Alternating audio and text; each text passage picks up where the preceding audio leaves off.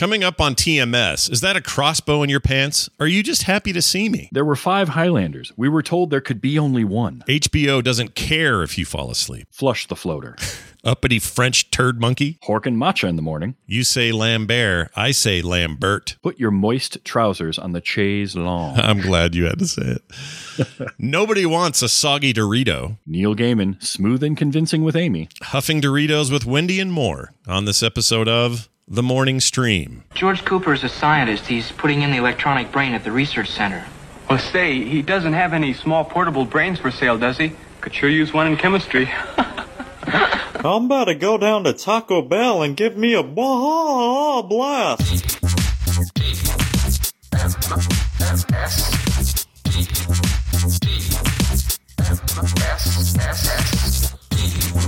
The morning stream. Rambling goes in, podcast comes out. You can't explain that.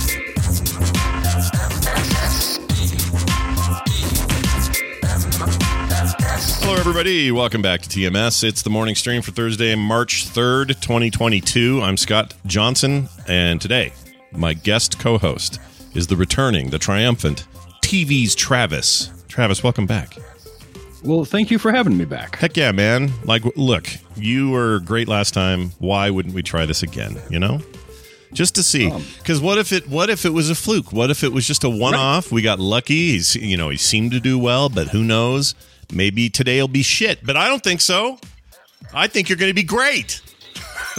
well, I guess uh, now now I don't have any pressure whatsoever, so that's good. Sorry, I've been. I know that I'm. I am way over caffeinated. Somebody sent me these little. um I don't even know what to call them. There's these. Okay, so there are these little uh, chi matcha chi uh, bottle caplet things. You put in the fridge. They're supposed to be cold. You take them out. You shake them up because there's like a little sediment down there, but it's full of like matcha caffeine, matcha, matcha tea caffeine in them. And uh, I hork one of those down once in a while just to kind of give me a little morning focus or whatever because I slept like crap last night. Too many dreams, kept waking up, that sort of thing. Maybe too much matcha tea caffeine. But anyway, hork that down, get on the show, and now I'm just full of piss and vinegar, man. Just ready to rock. So feel feel happy you showed up today, I guess, because uh, I've, Yeah. I'm- I've got a lot to say. Uh, it's been since last fall, so it's good to have you back. We got a lot to talk about today. I thought it would be fun to begin the uh, proceedings today, messing with you a little. Okay. Uh, as you may know or may not know, Travis is a huge fan of Highlander, both the the the movies, the lore, and uh, the TV series, and has a, a show about it and all this kind of stuff. Yes, I do. I wanted to test your actual not not this isn't like a quiz, but there's some really interesting facts about that about that series, about those films, about all that that you may or may not know. So you tell me if these are new to you Okay. or not, and I'll share them, and hopefully the uh, the chat and those at home will enjoy this. Uh, for example, here's one. How about this?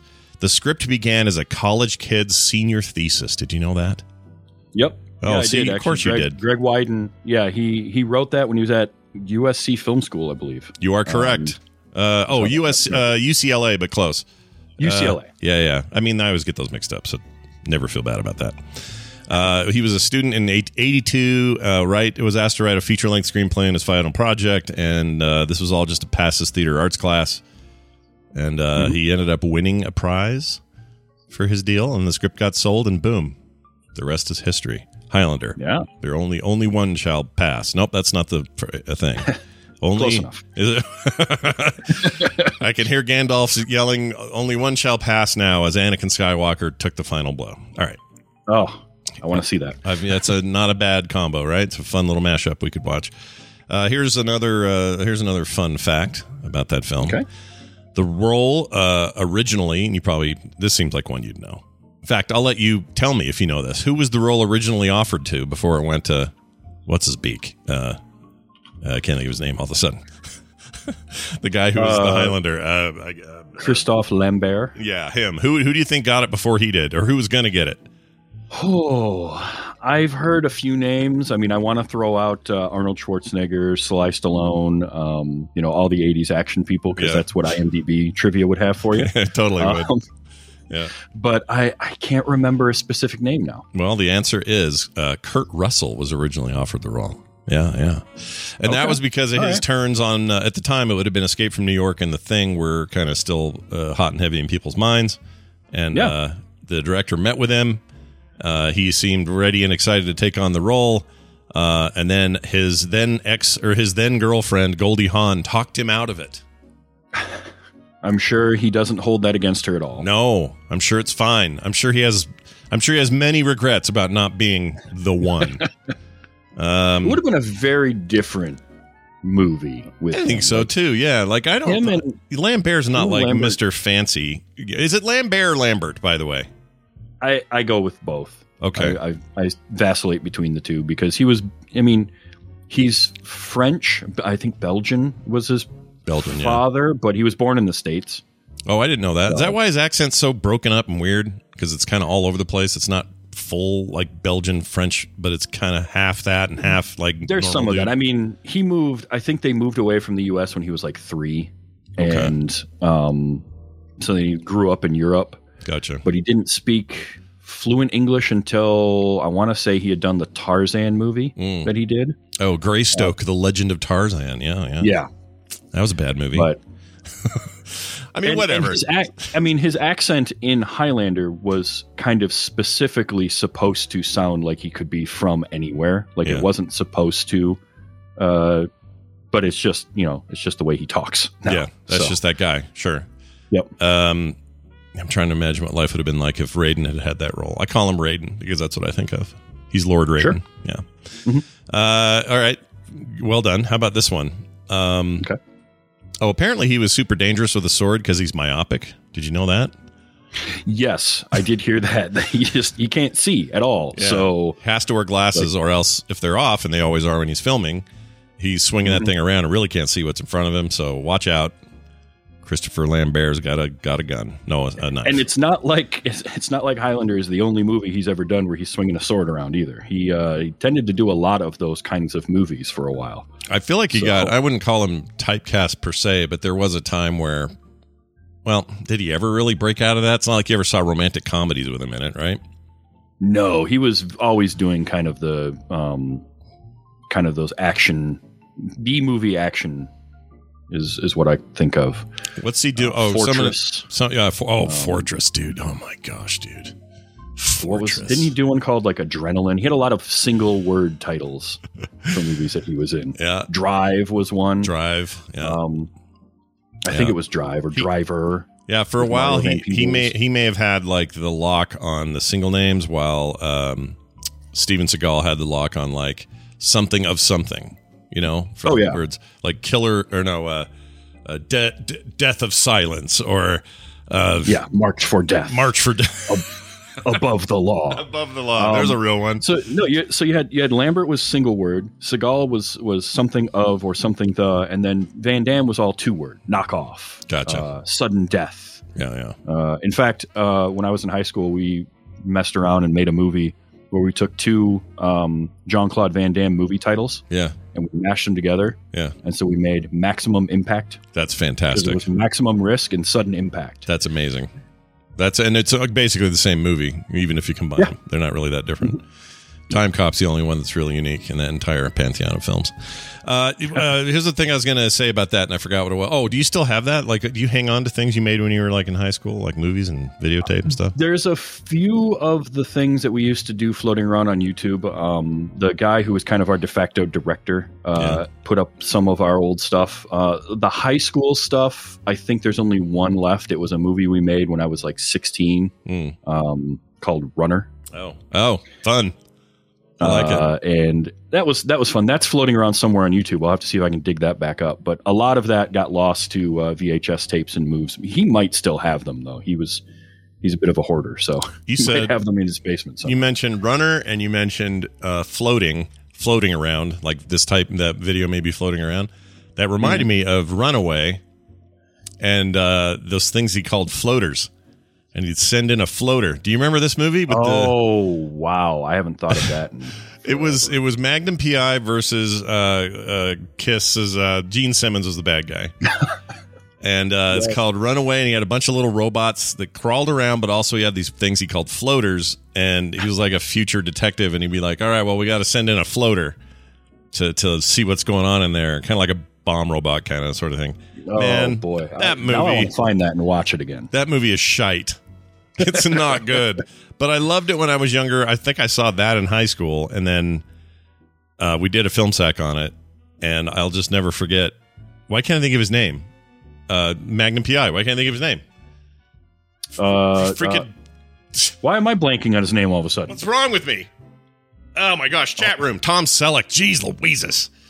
All I could think of was Thomas Magnum, and I'm like, no, it's not. It's not his actual name. I don't know why I do that. Tom Just- Selleck. so weird weird name to not remember my mom loved him and kind of was weird about him if, you're, if i'm honest uh, all right let's move on to this uh, sean connery only filmed for seven days and then was out of there that makes sense though you know like he's not he, he wasn't quite the the james bond level star he had been his resurgence hadn't happened again yet so he was doing these kind of crappy roles but he was still a guy you couldn't get for three months on set he kind of came in No. got out and that was as good as you got No, That's and in fact, uh, another fun fact about him on that movie is he does the voiceover at the beginning of it. yeah Was recorded in the bathroom of his uh, home in Spain. oh that's awesome that's And great It had this like echoey effect, and they just left it. Yeah, why not? it- why not? You're give it shitty. It's a shit movie. Make, may- I mean, you know, you know what I mean. It's like you know, Yep. they were they were less worried about it then. Uh, let's see, uh, a couple more of these. Spor- the sword sparks came from a car battery. That's kind of cool. Yeah. Um, so they would have a car battery, and they would run the wires down their sleeves, Hmm. and so they like for any of those shots, they'd have to haul this car battery in like a cart and set it out of frame, so they could hit. Which I, I can't imagine doing that because I don't want a car battery like lead running up my arm Mm. past my hand, and no, uh, nope, no thanks. uh, all right, this one's good. Connery had a no bond rule on set. It says here Virginia Madsen had the misfortune of being cast as MacLeod's love's interest in the sequel. That, that second movie is really bad. Um, when she was hired, she was told that the returning Sean Connery uh, had instituted a written policy and demanded no one ever speak to him about James Bond. Anyone who did would be fired on the spot. Madsen thought it was ridiculous. She told the Onion AV Club the first day that uh, Sean came to work, I went up and said, "Hey, oh my, uh, OMG, I love James Bond," and he turned around uh, with a big smile and hugged me. So apparently, it was okay if the ladies did it. You know, hubba hubba. I mean, that. that. seems on brand for Sean Connery. He had a, So- repu- he had a little reputation. That's fine. Yeah. Whatever. They oh, that second movie is rough. yeah. Oh, although Yeah. still not the worst. Oh, hold on now. movies. Uh, Let's. I'm sorry. What do you? Okay. are we looking at the the Mario Van Peebles thing, or what do we? What do you think's worse? Oh no, the the worst one is the there's there's five by the way. There are five Highlander films. Yeah. uh, and the fifth one is by far and away the worst. Is it wait though? Who's did, did he come back for that? Lambert and everybody?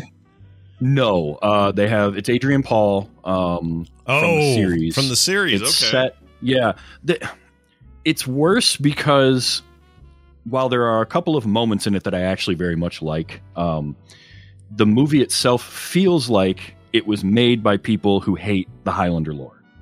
Oh, okay. All right. And it was um, oh, what's his name? Brett Leonard directed it. The guy that did Man Thing. Ooh, I don't know if you a remember seeing that. yeah. That's a real get. Eek. and Man- it was Man it was originally supposed to be a uh, theatrical release, and then it was going to go direct to video. It ended up going direct to Sci-Fi Channel. Oh, It debuted on the Sci-Fi Channel in like 2007, I think, nice. and it's it's not good. It's where it belonged Very- at the time. Yeah. Yeah. All right. Well, that's good to know. I will avoid that one, uh, like the Yes, plague that it is. Uh, and then finally, this one feels like it's aimed at you. The TV series was an early internet sensation. Um, the series was in syndication from 92 to 98 and often slotted in late night or weekday afternoon time slots. Didn't wasn't huge. Uh, but anyway, the, the series grew into a cult hit. Several active discussion groups and hundreds of web pages were devoted to the show on the early internet. And even today, guys like TV's Travis making a show about it. Yeah, um, yeah. That I did know that because the the show introduced the character, the characters of the Watchers, which Ah. were just normal people that observed and knew about immortals, but they never did anything. They just sat back and watched and recorded everything for history. Yeah. and so that sort of fed into kind of internet chat boards, and you have like websites of Watchers and stuff, and it was it's kind of fun. Yeah. It definitely became kind of a cult classic. Yeah, people are into it. If you have never seen it, everybody, I think you can get this on a couple streaming services, right? It's just out there. I know. Yeah, I know. Uh, IMDb TV, their free tier, Mhm. um, has ad supported, and the ads are like thirty seconds twice an episode or something. Oh, that's not bad. um, I can deal with it. so with it's that. not terrible. I actually kind of like IMDb TV. It's a great thing you just turn on and walk away and just let it be on.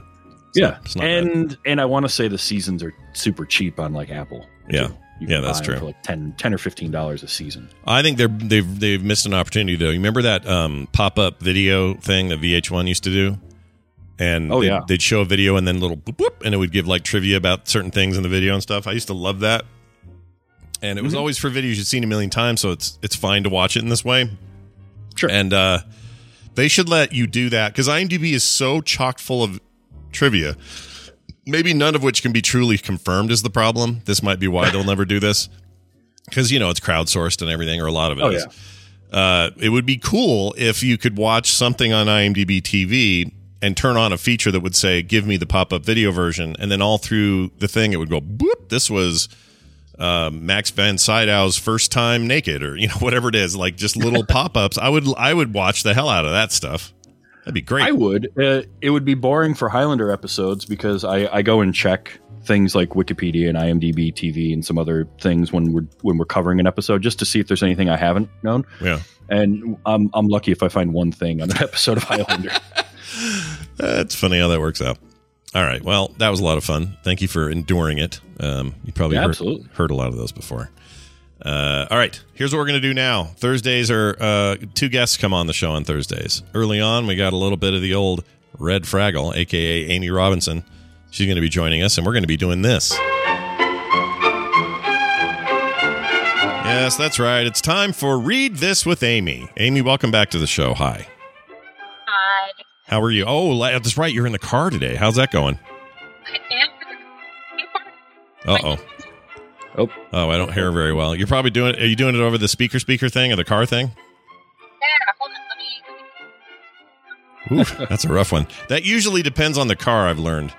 Like, um, it's yeah, not. well, we're going kind of fast, so there's a lot of road noise. Is that Ah, better? That's way better. Yeah, There Okay. we go. entirely Cool. better. Yeah, I just took it off of the speaker part. Yep, you're all good it on. now. Put, put, put- put the phone up to my face Yeah, like a like good old, school. yep, good old fashioned. Somebody somewhere's going to drive past you and go, "Get off your phone." They're going to say. But, but well, they- thankfully, I am not driving, so yeah, I Oh, can okay, yell that at my husband, and I'll just ignore them. Well, So, we're that's we're cool. we're looking at a uh, some time where you've got some you know you got some stuff to do during this time slot, but we really appreciate you doing this with us anyway, and it's very Mm-hmm. nice of you to continue uh, doing it despite that. So thank you for that. It's my pleasure. I have so much fun coming on with you guys. I did want to. I did want to bring up one thing, one Mhm. little point to, of clarification from last week's show. Mm. Um, I went back and I listened to it, and I realized it may have sounded to a listener like like we were saying that I was part of the tripod network that Oh. you guys were talking about. Right. I was not. I mean, I, you know, I did make like little bumpers and sound clips for you and for Len and, and Brian and whatnot, but that was just because I was an enthusiastic fan. I was, I was not actually a podcaster Yeah. in but you- that period of time. But, I just wanted to, just want to clarify. Yeah, and you were you were you were like, doing stuff that. with like VO and some other you know stuff like that, and so you were perfect for it at the time. So yeah, I guess we didn't make it that very clear. Uh, but Yeah. yes, she was the voice. She was often the voice of it. Okay, that's what that's what we should have said. The voice Yeah. of the pod, the Pod Track. Network. Yeah, that was a, that was a long ass time ago. Anyway, all right. Uh, it really was. Let's get to, really to this week's book. Um, you sent me pre sent me some stuff on this. Do you want me to play the clip and then we'll discuss, or how you want to do it? Sure. Yeah. Go ahead. Play the clip and then we can talk about it after. All right, here you go. I'm an author, often an author of fiction. I write for children and for adults. For about 30 years, I have been earning my living through my words, mostly by making things up and writing them down. It is obviously in my interest for people to read, for them to read fiction, for libraries and librarians to exist and help foster a love of reading and places in which reading can occur. So I'm biased as a writer. But I am much, much more biased as a reader. Okay, that's just a taste of the silky smooth tones of Neil Gaiman. Right. What's the book and why why should we listen to this? Because I'm already interested e- just in that tiny clip. But why is this so great? Mm-hmm. He's so good. So yeah, this book is called Art Matters by Neil Gaiman, and it's illustrated by Chris Riddell. So, and the, the subtitle is Because Your Imagination Can Change the World. So I figured, oh, this is going to be, you know, this is just going to speak to Scott, you know, Oh, for yeah. sure. And, and probably several of, of the listeners as well. It's, it's a little bitty book. It's, it's great for just casual pick it up, read a thing. It's mostly like short little essays that are illustrated by Chris Chris Riddell, and the illustrations are fantastic. They're like just little sketchy pencil drawings, but they're they're just really they're they're they're those kind of drawings that do a lot with a very little. You yeah, know? if you if you haven't heard of Chris Riddell's work, his notable stuff, things like the Edge Chronicles, uh, late '90s uh, children's book, which he co-wrote with Paul Stewart and did all the illustrations on there. Amazing stuff, like award-winning illustrator guy. Um, very unique style. He he's very cool. Seems like a great combo to have those two working together. Oh, definitely. Yeah. And like I say, this is a this is a small little book. I mean, this is something you could give to, um, you know, I mean, not a kid Van's age, but like you know, a kid that's that's starting to read, you know, and starting to maybe get in, interested in in making art. This Mhm. would be something that could like inspire them and um, say, hey, you know, you, you can make something simple. Um, the the one of the first pages is the world always seems brighter when you've just made something that wasn't there before Oh wow, I like it. And i i can't disagree with that at all. And Mm. you know and so it's it's just great. There's like five or six short little essays in here. Um you know so i mean you can read the whole thing in 20 minutes. And uh but it's just good for just you know sitting and wanting to wanting to quickly be inspired. Hmm and um, you know, so I just I love it, and of course I love everything Neil Gaiman does, but um, yeah, I just that it, it felt like I was like, you know, I'm going on vacation, so I'm gonna I'm gonna give an easy book this week that Oh, this is a seems good like a vacation itself. no, this is like I love books like this, especially you know, like I love Stephen King's On Writing. I think it was called. Um, I loved that. It was super inspirational. Even if you're not, the plan isn't to write. If it's some other ve- venue of creativity or whatever, it's art or you know, drawing, whatever, painting. Both, I, I, I found that book to be inspirational, just like on a ton of levels. Um, I imagine for authors even more so, they would be super inspired by it. But that's what I see this as. It's like one of those one of those books to get from one of the greats. And why not? This guy, I don't know how he does it. He somehow definitely makes children content, adult content, everything in between, scary stuff, inspirational stuff. Uh, his interpretation of Norse, the Norse god stuff is amazing. I love Oh, that yeah. book. Love that book. Oh, it was so good. What was that just? That was just called. What was that called? um, uh, the, well, there was North Norse mythology, That and then been you it. know before that was American gods. I think it may have just been North Mythology is the name of it. Yeah. And that's Yeah. the one where he basically did interpretations of uh big stuff in in Norse Norse mythology. So he would- Norse mythology. Yeah, that's hard to loved it. say. I keep wanting to say North mythology. North mythology. yeah, North mythology it would be that the movie North was any good and it wasn't. That's mythology about that. Um, no, this is great. I would. Uh, I'm gonna totally get this. In fact, I'm already getting it. I'm clicking it now. I'm I'm hitting Yeah. buy now. So that's that you shows. definitely should because it's not it's not a big commitment. It's something you can thumb through and just get you know entertained and, and inspired by you know both Neil Gaiman and Chris Chris Riddell at the same time. So it's it's fantastic. Very nice. Uh, very very cool. And you guys are on vacation. Is that what's going on? You guys are partying. yes, Yeah. we are going on vacation. We are. Very This is our first like real vacation vacation since before the Panini. Yeah, the panini. Um, we haven't had one since the panini started either. This later this fall will be our big post panini uh, thing that we're still sort of working on what it's going to be. But yeah, if, if the panini could just keep to itself and quit mutating, uh, that'd be great because right now things are looking pretty good. So. Uh, although I don't know if anyone heard, but Justin Robert Young may, may have gotten COVID like while he was, why the symptoms started setting in while he was on the show on Tuesday. So I was like, dude, how did you catch COVID doing a podcast? Yeah, that was weird. He he started getting a sore throat that morning. Didn't think much of it. Uh, got felt worse throughout the day that day. Did great on the show, but then later did a test, came back positive, and he was just raving on. Unfortunately, in a room full of people for for uh, their night attack stuff, uh, or great night, I guess they call it. They they uh, he was just talking about how he avoided this this bullet. You know, like oh yeah, I'm never gonna get it. Well, he got it. Uh huh. Yeah. Well, he should have should have kept your mouth shut there. That's Jerry. right. And I hope the rest of that room didn't get it. invited the demon. Yep. Tempted fate one too many times. Yep. Once exactly. one too many Well, here's too many. hoping that that he has as good a luck with it as I did. Because you know, I had it back in December. I never had any symptoms, and, and I just you know I had to take a test to go on this trip, and I you know it was negative. So. Um, and that was just this morning. Yeah. So Well, that's all. Oh, that was today. I'm COVID Okay. free, and I never had any symptoms. So woohoo! Oh, you're. I'm. I'm glad you didn't have symptoms because I did, and they were awful. Oh yeah, I I Right. knew a lot of people who did, and I just yeah, it was scary, and like some of the potential long term damage was also just really frightening. So Sorry, a, little, a little boy walked in and sat on my lap, and he's he's being very embarrassed right now. Are you okay, buddy? You like that? That hi light? Van. That's a light up there. What's up, Van? Do you say say hi, everybody? What? What was one? Say hi, everyone. What? Aw, so cute. Oh, Don't touch that. It's hot. It's very hot. I got a little floor heater thing. I don't know why he wandered in here. I think the door. I left the door open, and this is like a hazard room. Everything in here could burn him. Okay, there he goes. oh He's no. I thought I had seen him, and then he went behind you, and I was like, maybe I'm. Maybe I'm seeing things. And there's a ghost in the room. Well, and I was gonna say something, but I wasn't sure. And then he popped up over your other shoulder. I was like, oh, okay. I did. I did see Van. Yeah, there is a small there is a small human in this room, but I didn't see him until I I don't know. I turned around and there's suddenly there's a little kid here. So I'm glad I didn't. if I had have pushed back on this thing, oh, we'd be Oh. having a very different conversation.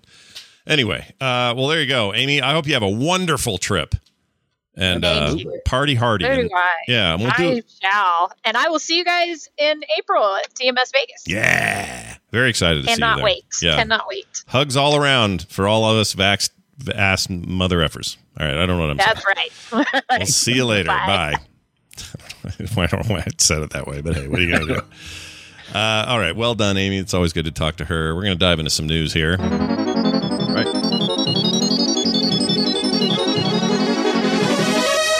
Hey, check it out. The news today brought to you by new, sorry, free company, meaning that's what they call guilds in Final Fantasy, by the way. Free company Juice Couture, or Juicy, is what they uh, usually refer to themselves. It's a social focused LGBT plus friendly group on the Faerie server looking, is it Faerie? Faerie. Yeah. Server looking for uh, f- uh, people to join, chat, quest, run roulettes, or admire everyone's uh, recent glams, their latest glams. Yeah, that's right. The language of Final Fantasy is slightly different than World of Warcraft. Everybody, uh, visitors are always welcome in our house. And the mists uh, in the mists or on the company Discord to hang out, ask questions about the game, and apply. Uh, if you enjoy swapping rum balls, recipes, cheesy puns, and critiquing dyes for your favorite velour sweatsuits, uh, as much as you do MSQ, just search Juicy Couture uh, on the Lodestone and come on by. Thanks to Mari and Junato, Junito, Juanito, Juanito, Juanito. That's Nailed the it. name. Yep, the first time too. Didn't screw it up at all. Just totally Absolutely. nailed it and moved on with my life. uh, all right, here is some fun. Uh, here's some fun news for you today.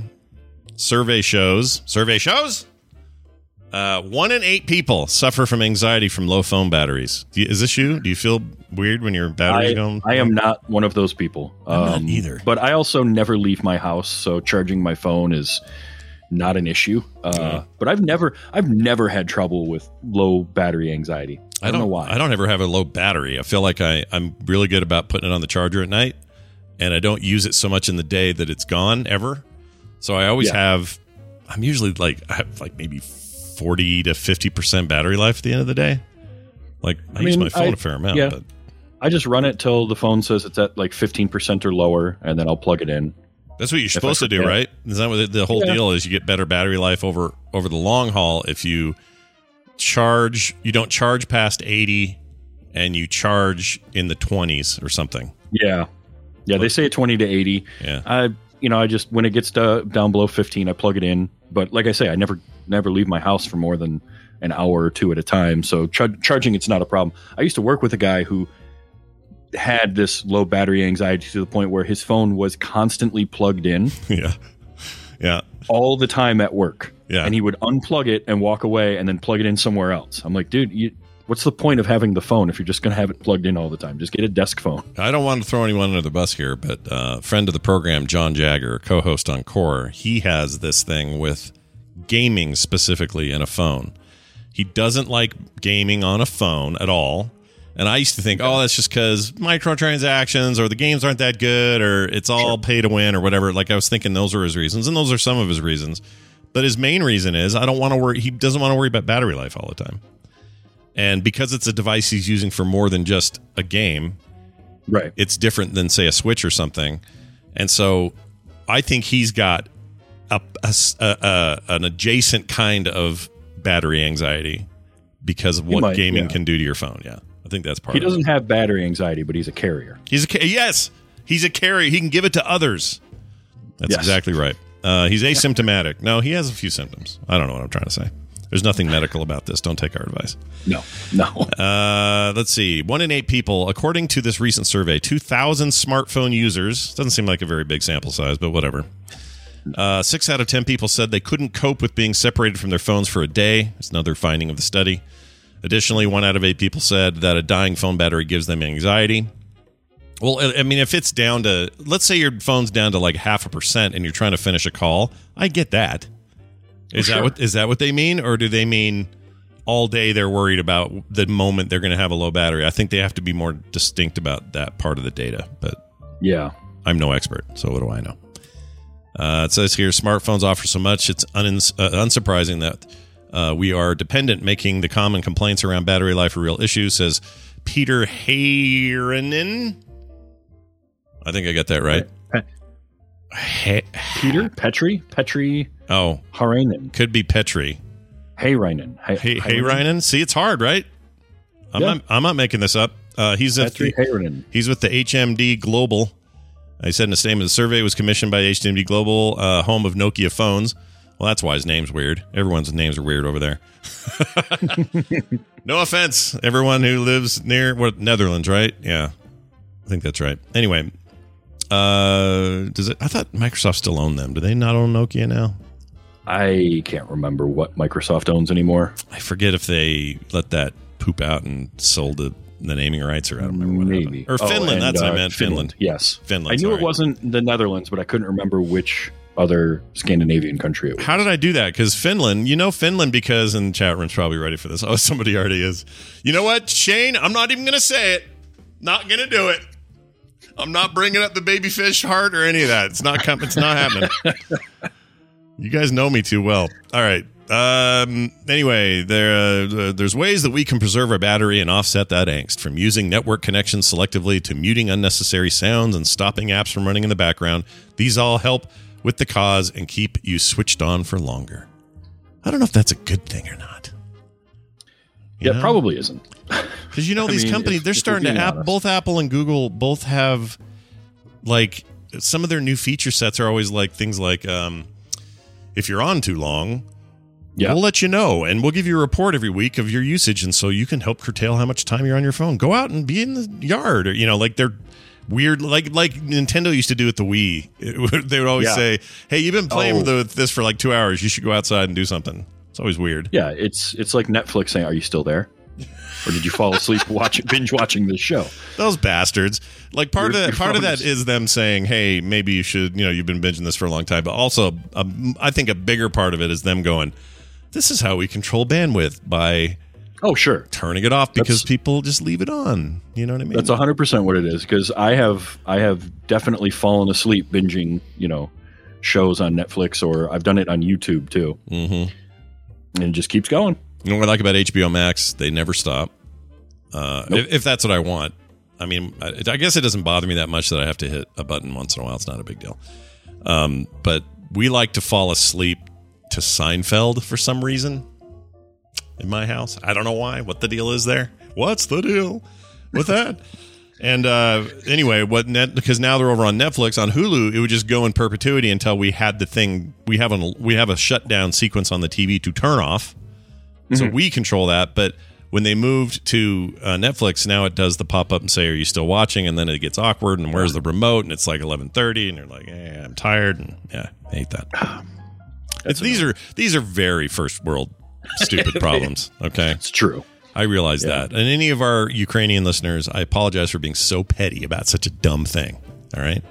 I heard from one yesterday. They don't like this to be called an invasion, by the way. This is this is something I learned. And and it's it's it's one person telling me how a lot of people feel, so I take this for for as much of the sources I have. I believe him. But he says, "Yeah, we don't call this an invasion over here. You guys do, but we don't. We call this it's just war. We just call it war." That's what it is. It's an active war, and now it's an active war, and it's a war between uh, the country who started it and us. And there, there ain't no, there ain't no invasion. Like they, they don't like all these cleaned up terms for, for what, Sure. what's happening to them. So hopefully he can still get the show and hear this today, and I hope he's okay. Uh, yes. He was, his family was going to somewhere. I don't want to give away his whole story, but they were going to like Romania, I think. Yeah, that's Okay. what it was. Um, because I guess a bunch of them, that's where you go is Romania, and so now they're all split up. And I just, I just really felt for this guy. So Ugh. if he hears this, I hope you're doing better. I hope your family's fine, that you're in contact, that you have internet, and that you're nowhere near missiles and bombs. Okay. Yes. Uh, all right. Well, there's that story. How about this story here? We got one about um, Florida man. I like when these It's are always good when it starts that way. Yep, and I always like when they when a foreign news organization covers Florida stories Mhm. because they always use different terms for things like I actually changed the headline from from trousers to pants because saying trousers just feels wrong over here for some reason. But anyway, Florida man arrested for stealing a crossbow and stuffing it down his pants. Uh, Duran, uh, Darren Durant. Oh man, that's like Duran Duran, kind of, isn't it? It is. I would- sure. He certainly never heard that joke. in high school. I'm sure it's never come up. Someone just run by. Hey, her name was Rio, and she dances on the sand. Ah." oh man. It's pretty bad. Uh, he was shown on CCTV, which is closed circuit TV. I always want to say closed caption TV, but uh, I would be right either way, I guess. Either and or both. Yeah. Uh, he was at the True Value store, and um, this was on 2nd of February. The 46 year old man can be seen walking into the shop with a crutch before taking a pair of cutting tools and removing the security tag on a Raven Rio crossbow. That must be a brand. Don't know. Gotta be. Yeah. Raven. Raven Rio? I would say Raven. Raven's Raven seems like it's correct. There's just no E there. So it's R A V I N. Yeah, probably still Raven. It's them being cute. They're trying to be cute there with their name. Either Um, it's somebody's last name. Could be. He was seen there shoving the weapon down the front of his pants before walking out, or as they say, trousers. Hate that term. Ugh. Just saying it hurts. I love uh, I love the Wallace and Gromit wrong trousers thing, but it's the name is not why. I hate the name. That should we shouldn't. Call, I, I have a lot of words like this: gymnasium, trousers, doily, uh, laboratory. Oh my gosh! Back in the day, my like old aunt Phyllis or somebody be like, "Are you holding it? Do you need to use the laboratory?" Ah! Don't say that word. Moist. Uh, how- how- moist. Okay. How do you feel about Davenport? I don't like that either. I don't even. I've never even heard. I, I don't hear it that often, but I don't like it. I don't like gymnasium at all. I like gym. Gym's fine. Yeah, ejaculate. Terrible word. A duvet cover. Duvet, dude. You know what's worse? uh, chaise longue. that makes me want to shit a brick, re-eat the brick, and then shit it again. I hate it. Well, but you have you have that next to the Davenport, and you have the duvet laying over the back of one of them. Yeah, that's true. I do wish we called toilets water closets again. That'd be cool. I don't know if anyone still does that, but I like that. But chaise longue. Ugh. it's just impossible to say without sounding like a uppity French turd monkey. It's just bad. Uh, hate it. Chesterfield too. Yeah. Chesterfield? What's a Chesterfield? You have the you have the Chesterfield uh, and the Davenport in the same room. Oh. Well, then no. I think I think they're just two different terms for the same thing. It's the same Sofa thing? Okay. couch. Okay. Just say couch, you guys. I, I sofa, something like that. Oh, some words. But Chesterfield, I always think of cigarettes. Chesterfield cigarettes go down smooth Nope. or whatever. That's what I always think of. All right. Uh, anyway, so he's got this thing and jammed it in his pants, and uh, he made it out of the shop. Uh, was arrested a few days later, though, at a nearby store. The arrest warrant has been issued uh, in uh, uh, Brevard County for Durant, who is currently in custody on uh, unrelated burglary charges. Sounds like this. Maybe this guy's uh, what he does. He steals things. Yeah. I, Yeah. What I want to know is how did he get a crossbow in his pants? It's got to be collapsible. Yeah, right? Because there's no way that thing unfurled. You're getting it. I agree. There's a photo of this. Hold on, let's see. I don't think it's video, unfortunately, so I can't quite see how he got it in there. But the security footage. Oh, maybe there is video. Let's see. Oh, there is. There is. Okay. So, chat, we're gonna we'll play this for you. There's no. I don't think there's audio, and this may not play. Oh, there. Here we go. So here he comes. He's got a cane. He's looking around. He's wearing a mask. Okay, you got points for wearing a mask. Oh, there he goes. Just jamming it in. Oh. And he puts I his mean- coat over the top. Wow. Okay, and then he walks out. It is not the most um, clever way to do it. Like, He looks like he's got a nightmare testicle problem. It's really bad. how did he think he was going to? How did he get out of the store like that? don't think is know. the better question. That's what. That's why I'm amazed. Is because the. It's like uh, for those at home who can't picture this. Try to imagine putting like a ladder in your pants or anything that would just add extreme bulk to your person. It's not simple like small. You know, I don't know. Smuggling a liter of coke is is fine. You can kind of hide that. You know, Sure. half in your crotch, half uh, half in your shirt, whatever. But an entire crossbow, it's a big thing. It's probably I don't know, two and a half feet long and another foot and a half wide or something. Easily, it's a large, bulky, cumbersome thing. He's got it shoved down the front of his like. It looks like he's wearing sweatpants. So at least he had an elastic band. Yeah. But then he puts his shirt over top of it. I mean, the crutch, I suppose, makes it makes it makes him like reshape himself while he's walking. But Yeah. holy crap! Yeah. And what if you what if you trigger that thing? What if, you know, suddenly thunk it's like the side of your thigh, you get it right in your jugular or whatever your vein is down there? What's your big vein on your leg? What's that called? Femoral femoral artery. Oh my lord, look at you with the the f- correct answer. That's awesome. Uh, here's the I sound it made. This is the sound of that guy in his car. Here you go. Yep, right into his right into his chode. Right into his gnarly chode. All right. Well, that's that's the end of our news stories for today. We're going to take a break. When we come back, my sister Wendy will be here. Yeah, that's right. Returning after a couple of weeks off. She's been traveling. She's doing that again next week, coming here. I'm excited to see her, but in the meantime, we're going to bring her back on today and uh, have a little chat. Between now and then, um, oh, you know what? I just realized I didn't do. I didn't pick songs today. So here's what I'll do: Mystery Day. I'm going to pick a song, and you guys won't know what it even is. I'm just going to pick it, and then I'm going to play it in post because I don't play it live anyway. And uh, you'll just have to groove on whatever I chose. I'm sure it was really good. It was maybe even a local band again, like I did all week, or maybe it wasn't.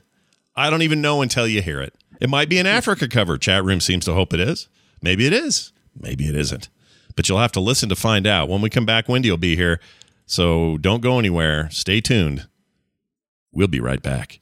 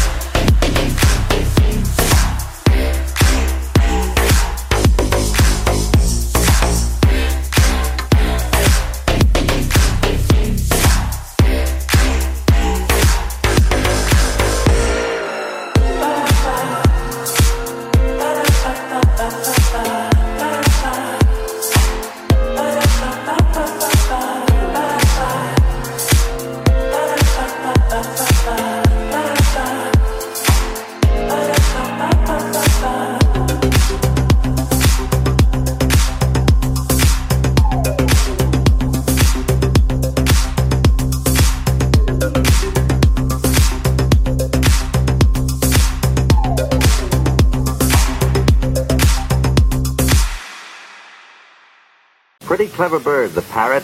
He can actually talk, pronounce words. Of course, he has no idea what the words mean, so we never take him seriously. Unfortunately, that's not true with gossips. They use words just as carelessly as the parrot, but sometimes we take them seriously, and often innocent persons are harmed.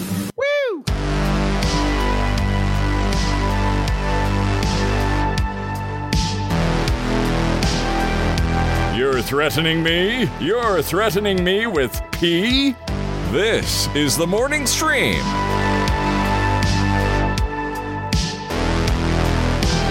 All right, we're back, everybody. Welcome back. That song, once again, was a thing I chose and didn't tell you about, and you have no idea what it was until later. All right. We all found out together. Yeah, we all did. Yeah, you probably don't even still know the name because I'm not here telling you the name. I don't know. I don't know what I played. I'm sure it was great, though. I have amazing taste in music, so I'm not worried. It'll be fine. um, all right, let's get my sister in here, a trained, licensed therapist who actually knows what she's talking about, and um, see if she's got some thoughts on a certain thing. We were going to do a real doozy today of a of an email, like a real rough one, and then we decided not to. We're going to do something a little lighter today, which will be nice. Okay. So I'm going to play this. Hey, look who it is. It's my sister Wendy joining us all the way from Minnesota. And uh, I guess you've been traveling and stuff. Where did you even go? I didn't even hear. Where'd you I end up? went to Mexico. What? What? What'd you do down there? Myself. Yeah. No, my you know my friends from high school are a little gang of Oh, yeah. ganglings, gangly gang. Uh, that we've we've been traveling a lot since. I mean, we went, all went to junior high and high school together, so it's been a long. You guys go all the time. Like, well, I mean, the pandemic kind of changed Yeah, we that. didn't but- go during those two years. Haven't so this was our first time like really being back together. So it was so fun. I'll oh, bet it was great. Yeah. Did you? So when I went to Mexico, the first thing that happened to us is we walked into that airport and a thousand people tried to sell me things. Did that happen to you? So we went to Cabo, which is like the tip of Baja, you know, Yeah. just south of wherever. And I, I don't know if it's a little different there. I don't know if I have a look of like, don't mess with me, or I look poor. I'm not really sure. No, didn't we no determine this once? You look me. you look like you're you work there. Didn't we determine Yeah. this? Yeah.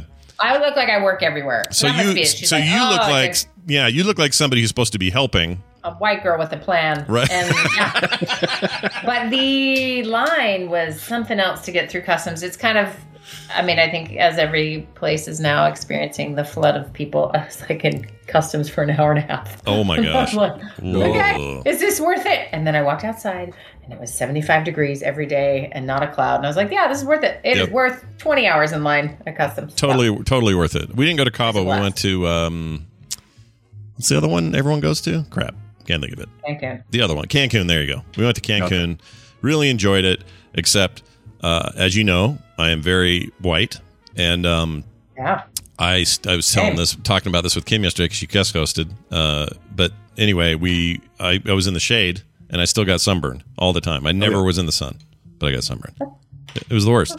Speaking of which, uh, by the way, Travis is here. Uh, Brian is out. He's in uh, Disneyland this week. So Travis, Wendy, oh, Wendy, hi, Travis. Travis. Yeah. Hello. I don't think you were here on a Thursday last time you did this, Travis. So it's been a bit. No, no, it was a Tuesday. Yeah. So, you know, Travis is here for also your hard homework type questions that you ask us every week, Wendy. So, Okay, uh, are you yeah. ready, Travis? Travis is ready. I know you're ready. I've only Brian known- just giggles at me and laughs off whatever I say. Yeah. so you can do that. Yeah, you can do that. It'll be easy. Um, all right. Well, let's get to it, actually. So, uh, like I was saying before, we I sent Wendy a real doozy, and then we thought, you know what? Let's go a little lighter this week. Um, see if we Yeah, can't uh, do that. I need to still recover from paradise. So Yeah, I feel you. By, by the way, uh, Steph, was it last week? Yeah, Steph. Steph? Steph. Stephanie, yeah. mhm. She was amazing. She was great. Really, know, really liked having her on. So I'm glad that worked out. Yeah, I created her in Real Steps, so you guys should join. Yeah. I, I made minions named Stephanie who are amazing. She Frankenstein Yeah. out of the out of parts fantastic. of. Are there other? No, did you take th- three people and make one new person out of her, like some kind of Frankenstein monster? No, Okay. no, she's just rad. So That's thank you for having her on. That was really cool. She did really well. She didn't even seem nervous to me. She just was ready to rock. So there That's you go. awesome. Uh, let's get to this email. This is one you received, and it says, "Hey guys, could you help me understand why I binge eat junk food only at night? I will naturally eat healthily, healthily and in moderation during the day, but in the evenings I'm ravenous and end up staying up very late digesting it all, and or having terrible heartburn and disrupted sleep. It is a cycle I would like to change. Help." Uh, this is from someone calling themselves Snacks After Eight. Um, uh, this rang for me because this was me until I started not doing this, and we'll get into what I did. You till I didn't. Okay. Yeah, but we'll get into that later. I'd like to know what you would uh, do here for snacks after Well, eight. I mean, in my true form, I'm going to ask both of you if you have this problem. So let's Mm-hmm. start, Travis. Travis, hi. I don't know you at all. Tell me about your eating patterns. I I have tons of terrible eating habits uh, that all started from my high school days when I was an athlete. So I could Yeah. I had you know I had the metabolism of a methed out hummingbird, and I ran five to ten miles every day because I was a distance runner. Yeah, okay, that's good. So I developed all sorts of horrible food habits, and I'm slowly trying to break them, uh, and it's it doesn't work. And one of them is eating snacks late, uh, and I don't I don't know why. Yeah. Okay. This We'll is this why. this All is right, a good to know. This is a very Yeah, similar and- problem that I have, except it didn't start because I was an athlete in high school. But go ahead, Wendy. Continue on. Okay, so how about you, Scott? You said you had this. Well, all right. all and right. you So know? you know, when I was younger, I mean, I was uh, all the way up to my I don't know late twenties. Even I had the metabolism of a hummingbird. I was I was fine all the time. I could eat a whole pizza and not even think about it. Yep. Um, but then this weird thing happened where, well, not weird thing. The thing Of it starts age? to yeah, it starts Yeah. to catch up to you. I'm getting old. And then in your 30s, you're like, oh, okay, well, I'm putting on weight, probably could, whatever. And I got better and more moderate with the way I ate. Uh, didn't really have an issue. Then come the early, or let's, let's say the early 04, 05, 2000s. And I start to just get weird stomach issues that would only seem to be helped if I just ate a whole lot less. And also, if I was in like anxious situations or any kind of anxiety, my natural inclination was not to eat. Um, I wouldn't. I wouldn't feed the anxiety with food. I would do the opposite. I would just like not eat. So there was a time there where I got real skinny, too skinny, um, and that would that kind of happened all the way up till like I'd say 2015 or so. I was still that skinny. Um, and then uh, something changed in 2015, 2016 I started to it flipped the other direction. Stress and anxiety and just like you know whatever whatever that stuff was or however it manifest was making I would start to get really hungry. And I stopped having like stomach issues of any kind, which was one of the big blockers to stop me from doing it. It felt like like a natural way to say, "Hey, you know, if you do this, you're going to wreck yourself tonight." Um and it's I stopped having those problems. So now I've got this thing where I was like, "Oh, I'll just eat I'll eat my stress away." And it just like al- almost feels like overnight. It wasn't, but it felt like overnight where I would uh, I was now eating for stress instead of avoiding food for stress and that has continued pretty that continued pretty consistently up to about 2019 uh, when i got that borderline diabetic uh, diagnosis from the doctor and they were like yeah you got to cut back you're you're not in like danger zone but you got to cut back so since then i have done that and one of the things i committed to do then and i've stuck to it amazingly with very few exceptions uh, is i don't eat anything past 7 p.m at night and it was really hard at first. But that was my bad zone, like where I snacked and ate things I shouldn't, and we're like, oh, let's get a pizza or you know, whatever temptations there are. They always seem to happen at night, and so if I, you know, even if it was a big meal at six thirty or six, uh, I would still just be like, that's it for tonight, nothing else. And no longer, no more heartburn, no more food related wake up in the night stuff uh, that just went away almost overnight because I gave myself this room. And I also don't eat till 11 every day or till the show's over, basically. And then I go, you know, get lunch or whatever. And so it's like intermittent fasting without actually trying to, uh, without actually kind of calling it that. It was just like, yeah, I'm going to do this. And my doctor recommended this also, by the way. I should mention this is not just me having ideas. They were like, yeah, try not to eat after 7 and try to you know start later in the day and also don't start with carbs start with proteins and you know morning's the worst time for carbs because you know that just turns to straight sugar goes straight to your gut blah blah blah so anyway there was all of that and since i started much more hardcore adhering to this i don't know i lost 14 15 pounds again. I'm not i'm not exactly where i still want to be. Um but but it, but i still have this thing wendy where i'm like oh i could go i could kill a hoagie right now. Just meh, just could destroy it. And if things get At like 8 it's like p.m. yeah well it's like oh yeah for sure. I still feel the cravings at night. And when things are in particular stressfulness pandemic things or like the uh, the night for example the night we heard or the day we heard that russia was invading uh, the ukraine or ukraine rather i'm one of those people who has to quit saying the in front of it. Um, they that night i was like i could kill four pizzas and a and a and a cheesesteak. I mean i could just do it. And it'd be the worst thing for me. And th- and this stuff what it used to make me do is it used to make me feel kind of sick so i couldn't eat this kind of stress. Mm. Now i go like oh i gotta eat. So i don't know what chemical change flipped what switch flipped in me or what happened but that's my history with it. And and i hate how tempting a bag of doritos is or an oreo sleeve or i hate that i look at those things and go oh yeah let's do that. And that's the one is it's not some Doritos, it's the bag of Doritos. Yeah, not, that's I'm the gonna have some Girl Scout cookies. No, I'm going to have a sleeve of Thin Mints. Yeah, no, that's exactly right. Like that's the it's it's a I, I hate to say you know everyone says moderation in all things. Easy to say when you're feeling very moderate.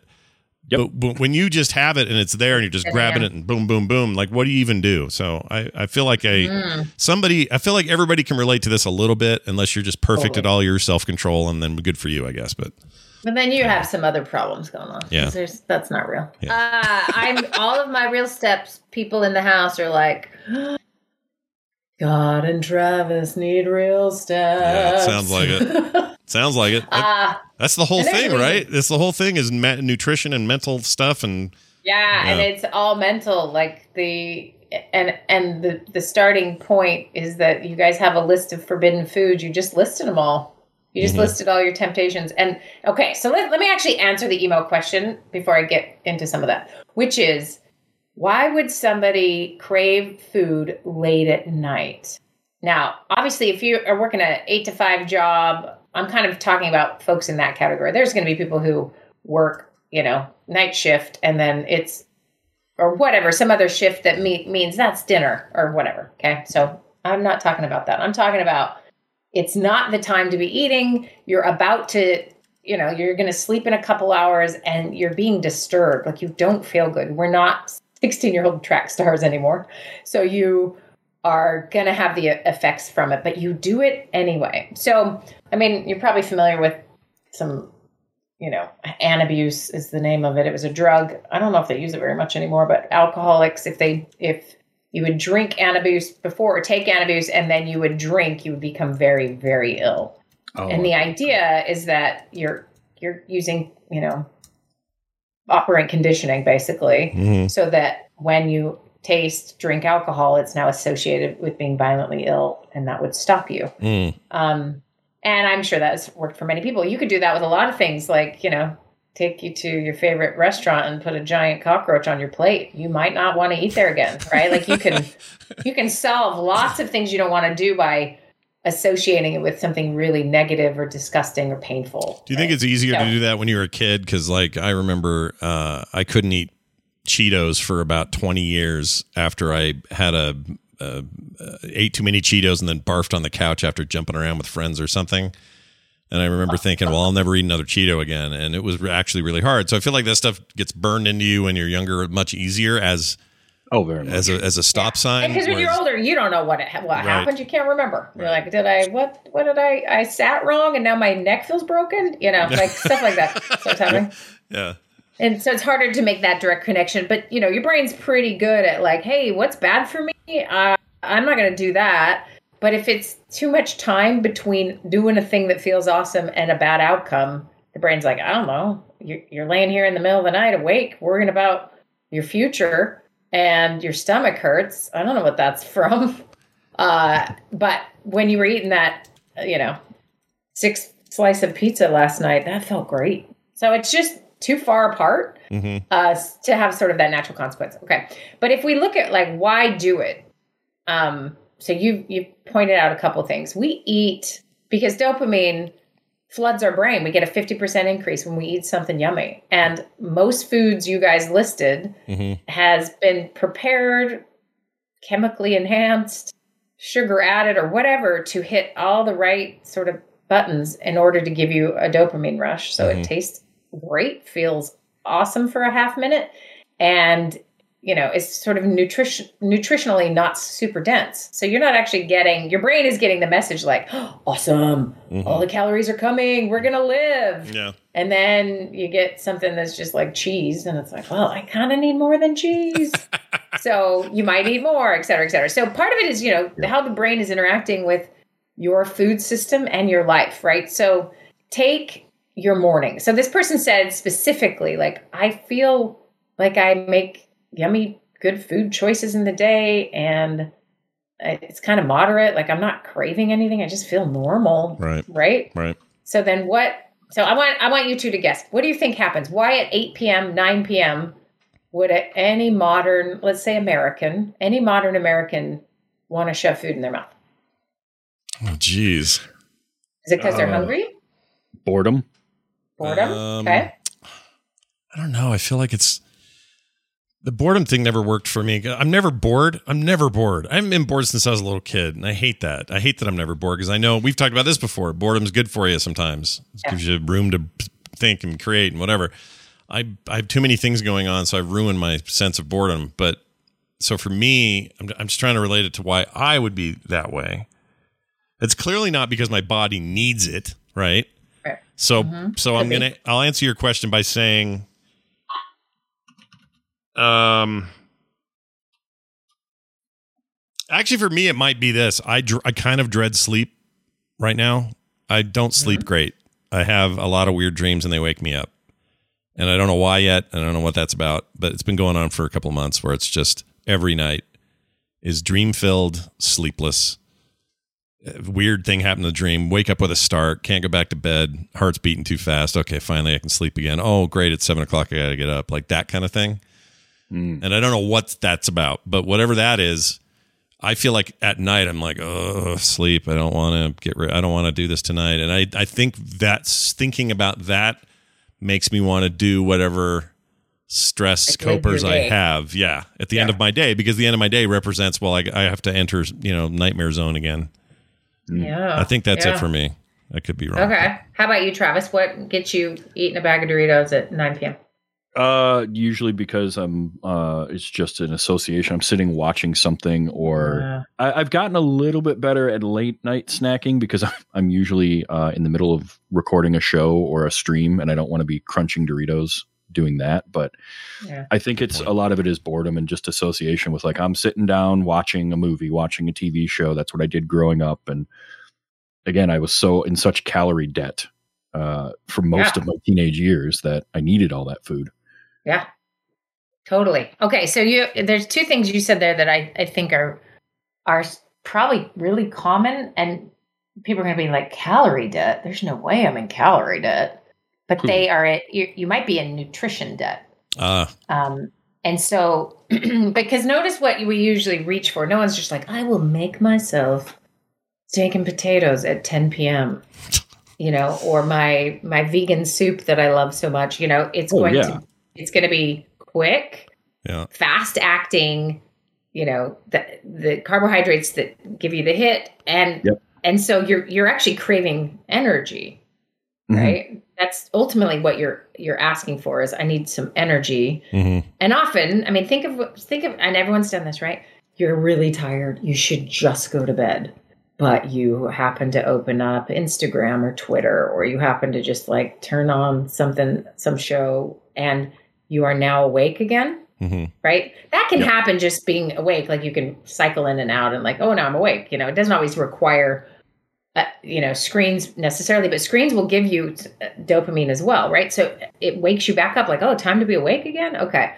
So food similarly wakes you back up like your body's like oh i guess we're not sleeping now. Okay. And we'll just do that thing but we all do that where we're like we really should just go lay down and instead we make another choice that wakes us back up Yeah, yeah. I wonder why we're all sleep deprived. Okay, so Weird. that calorie deficit, I would say maybe a better way to put it is nutrition deficit. So if you are not eating very much in the day and you're just Mhm. like living your day and you're busy, and when you finally slow down and stop, you might actually be hungry. Mm. But you're probably not tuned to is it hunger or not because like you said on your second part, it's association, right? So Yep. I sit, I pull out popcorn, I eat it, I watch a thing, I sit, I, I want something to do with my hands or my, you know, like it's just built in. So Scott, you used to have this habit probably. It was, it's a ha- hand mouth habit Mm.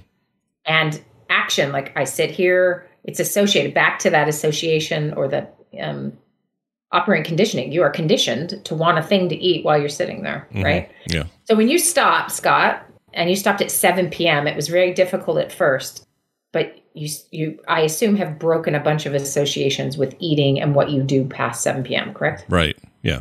So right now, if you I said okay, it's 9 p.m. Sit on the couch, Yeah. and what is associated with that now to watch a show that used to be associated with food? What do you do now? Uh, now it's me, usually Kim. Kim's usually like that. This would be about the time of night where she's watching one of her British dramas or something. And I'll sit down and I won't call it doom scroll, but I'll catch up on like I'm not all that into whatever she's watching, so I'll just be there to kind of be with her, and then I'll check email and see if there's been any you know recent anything, and check all my stuff for work things, and you know stuff I probably don't need to be doing, but I do fill that time with with stuff that's probably not conducive to me going to bed later.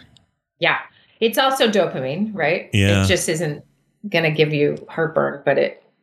So we're all Well- dopamine addicts, is what you're saying. At the end of the day, What I'm saying Okay. is that. All right. Right. And and typically when other things are required of us, like getting work done or having meetings or you know whatever, getting a kid out off to school in the morning, I think, and people can be different. They can have, you know, most people though, it's fatigue that creates the cravings for something, Mhm. right? It's rarely that it is. um you know, like you wake up full of energy and you're like, you know what I need? I need 20 popsicles. Mm-hmm. But maybe, Mhm. but but you're going to get your energy from the things you're getting. You've you've rested, so in theory you have energy. So your body's doing all sorts of different things here, and we're just pretty unconscious of them. Um, and so my advice to this person would be, and this is what's tricky, is that I'm very anti-diet. No diets ever Mhm. again. Everyone, stop. Stop. Stop. Stop, Stop. Stop. dieting. Yes. Stop what you're doing. I'm- Throw your scales away and learn how your body works. So we talk a lot about this in Real Steps of, of intuitive eating, and there's a book that we all read together. Yeah. Um, I'm look at the name of the authors and forget. It's Roche Evelyn. I think I've talked about it on the show before, but it's That intuitive name. eating. And the idea, oops, I dropped my phone. The, the idea is that you get better at understanding your cues. Are you hungry? Mm. Or are you tired? Are you bored? And then you you sort of find the activity to do that thing. This isn't about don't eat your favorite foods. hmm In fact, most people probably need to eat more Yeah. more full whole foods more stuff that just gives them the right nutrients and vitamins and you know they'll crave less things later if they have if they've eaten a Yep. you know decent sized lunch or whatever. Sure. um and dinner. And so and drinking plenty of water. Like all the good stuff we know psychologically is good for us. If we did those things then we'd have less of the sort of craving late at night for something else. The tricky part is how does anybody know this and that's that's what we always are trying to get at is so say your family and this person did, doesn't give us any drama No. i wish they would have thrown in some drama like well i was never allowed to i had to clean my plate at dinner or Yeah, yeah. i was never allowed to have dessert or something and then you'd be like oh okay so maybe there's more going on where it's like this is how i express my freedom as an adult i could do what i want at night Mm. or maybe you have little kids and when they're finally in bed, you're like, finally, I could just be free, you know, and then habits form and suddenly you're like, why do I do this all the time? We had It's such probably because there's reasons. we had such stereotypic upbringing. Mom always used that uh, people are starving in China thing. She always used that. yeah. Mhm. That I was remember a getting that. classic. It was a classic, but it was also so stereo. Like everybody said that, or at least everybody on TV said it. So I always was like, "Mom, you gotta have, you gotta come up with one of your own." Like, um, there's a, I don't know, I don't know what it would be. I don't know what else you would say to get a kid Maybe eat she it. couldn't have thought of it either. Yeah, I guess maybe maybe that's why people fall on that one. But yeah, Well, and that's that's one thing that we like to explore. I'm sorry, this sounds like a Real Steps commercial, but we like to explore is that uh like what's your family of origin talk around food Mhm. and um what it means. And so um like it could mean something to you. Like popcorn in a movie might feel like just a treat you've forgotten, but you were never allowed to get popcorn as a kid. So now you're going to yeah, or you were essentially um you know like things were controlled and you had no control of something and so you controlled the food. Or it could be even you know just as simple as i'm tired i don't quite know how to manage my sleep and my time and so i've got to stay up or i'm working too much or whatever. And so you're just fueling a lifestyle that is you know works because you're 25 but eventually you know sort of catches up to you. So so kind of this more gentle approach of like just understanding why you have hangups about certain things or where they come from and they can be even positive right? So we do this thing where we we eat our favorite treat very mindfully and mine was i don't know if you could guess scott but it's red vines oh, a shock! I can't believe it's red vines. What a shock! I know. Can you believe? Like I, I go to Mexico with all my friends, and guess what? One brought all this red, all these red vines. She's like, "I knew it was your favorite." I'm like, "Okay." I was kind of hoping not to eat that while I was here, but okay. Yeah, that's the other But- problem is we have friends who enable us by sending. I Totally. remember. Well, we have somebody in the chat room. I don't know if she's in here today, but she, uh, whenever whatever chance she used to get, she'd send me lemon heads or lemon pez or lemon whatever. lemon heads. Uh, they're so good, and I love lemon anything. This is before all the sugar cut out, but uh, it wasn't doing me any favors to get those. right, right. And take that for example. Example. That's love, right? My friend brought the licorice because she loves me. She sends this to you because she knows you love them, and it's a way to like.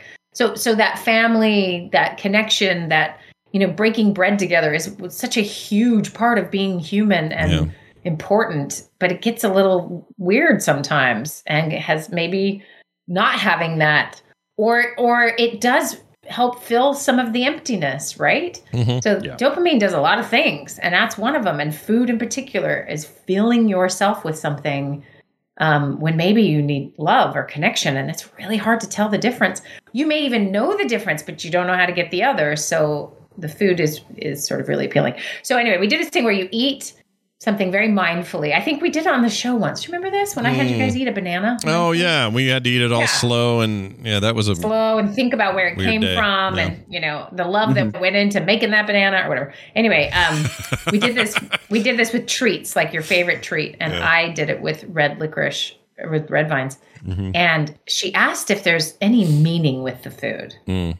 and i was like oh it's like every road trip it's every fun family trip to some random cabin mm-hmm. or camping or it just had so it's so associated with fun and relaxation and family yeah. that's why i love it but then mm-hmm. when i eat it and i eat it slowly and i'm trying to decide what it tastes like do you guys know what it tastes like I mean, I don't even know what to compare it to. I know it if I tasted it. Yeah, it's not like great. plastic with a little bit of an aftertaste of maybe what licorice that's red could i don't know if you really slow down there's nothing about that that you would choose to want to eat right Yeah, it's not great. But here's the thing about it. It's still my favorite. It still represents all those loving feelings. But having done that and having really noticed that the, the flavor isn't fantastic and eating too much of it actually makes me feel e- feel, feel ill, Mm-hmm. then I can now eat a couple pieces of red licorice and I'm done. I don't eat a whole bucket anymore. I've cured myself with real steps. like I didn't even mean to Mm-hmm. like and it's because you you start to like just bring some awareness to your relationship with food so that's what i would suggest to this emailer is really pay attention to one day like why is this happening what's happening in that you know are you feeling sad alone bored is it associated to the activities you participate in the evening um you know what is going on? And like just be aware of it before you try to change anything. Don't change anything. Just notice um, for a couple days. Just see what happens. And in the morning you're like yeah i don't feel hungry at all. Well it's because you had a cheeseburger at 9 p.m the night before. That's why. Um, but you know just notice notice notice. See how how you're feeling and notice the voices. We all have sort of associated inner critics or voices if we have damage around food and our bodies. So Right. You know mm-hmm. if i'm a bad person because i eat this thing and you hear a voice you have to hear it though. You have to stop and really listen. Like did a voice in your head just say you're lazy you're gross what's wrong with you? You know was there criticism happening as you're eating? And you got to get curious about that. What's that from? And maybe get some help to deal with that because now take any person who has nothing in their head and then while they're eating just tell them they're disgusting what are they going to do it's going to mess with them right so Yeah, if that right. is happening maybe it happened because you were when you were a child or maybe it happened you know maybe travis you were like you know your metabolism confused you and you thought this is how life would always be and It- so as soon as you eat crappy or gain a little weight or don't feel good maybe there's instantly a voice that's just like dude you're Mhm. what's wrong with you right Oh yeah. Mhm. Oh yeah. Yeah. and maybe it wasn't a person in your life going Travis, you know. So you, so it's all varied for everybody. Everyone's got their own different relationship with this here, but it's it's complicated. So maybe compassion is our number one ingredient here. It's just like, hey, there's reasons we're doing all the things we're doing. Some of it is that you know they've put something in it to make you crave it fortnightly, but also I mean, there is maybe that.